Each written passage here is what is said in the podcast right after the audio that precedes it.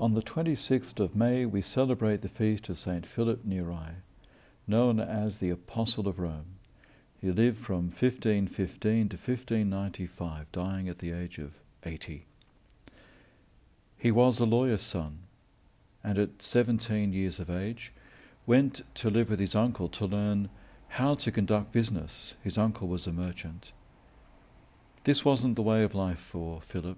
He went to Rome to pursue studies in philosophy and theology, but ended the studies to give himself to prayer and to have time to serve the poor, the sick, and the homeless. He started a confraternity to welcome pilgrims and began to see that as a priest, he could do so much more for the people that he was serving in Rome. He was ordained in 1551 at the age of 36. He was noted for his apostolate in the confessional, for giving counsel, and delivering spiritual conferences. He burned all his writings before he died, so we have nothing in which to uh, quote from him in terms of what he wrote, but we do have one saying of his that has come down to posterity A servant of God ought always to be happy. This sums up a keynote of the life and the apostolate of St. Philip.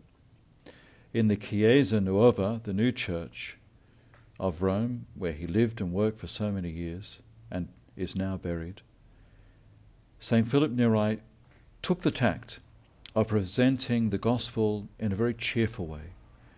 His optimism and his cheerfulness in presenting the things of God made him very attractive to the young who saw in his presentation of beautiful music and song alternatives to vice and means to promoting a very healthy sense of joy.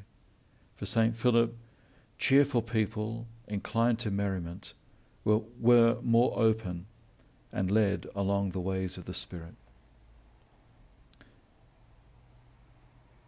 We are now preparing for the coming of the Holy Spirit at Pentecost.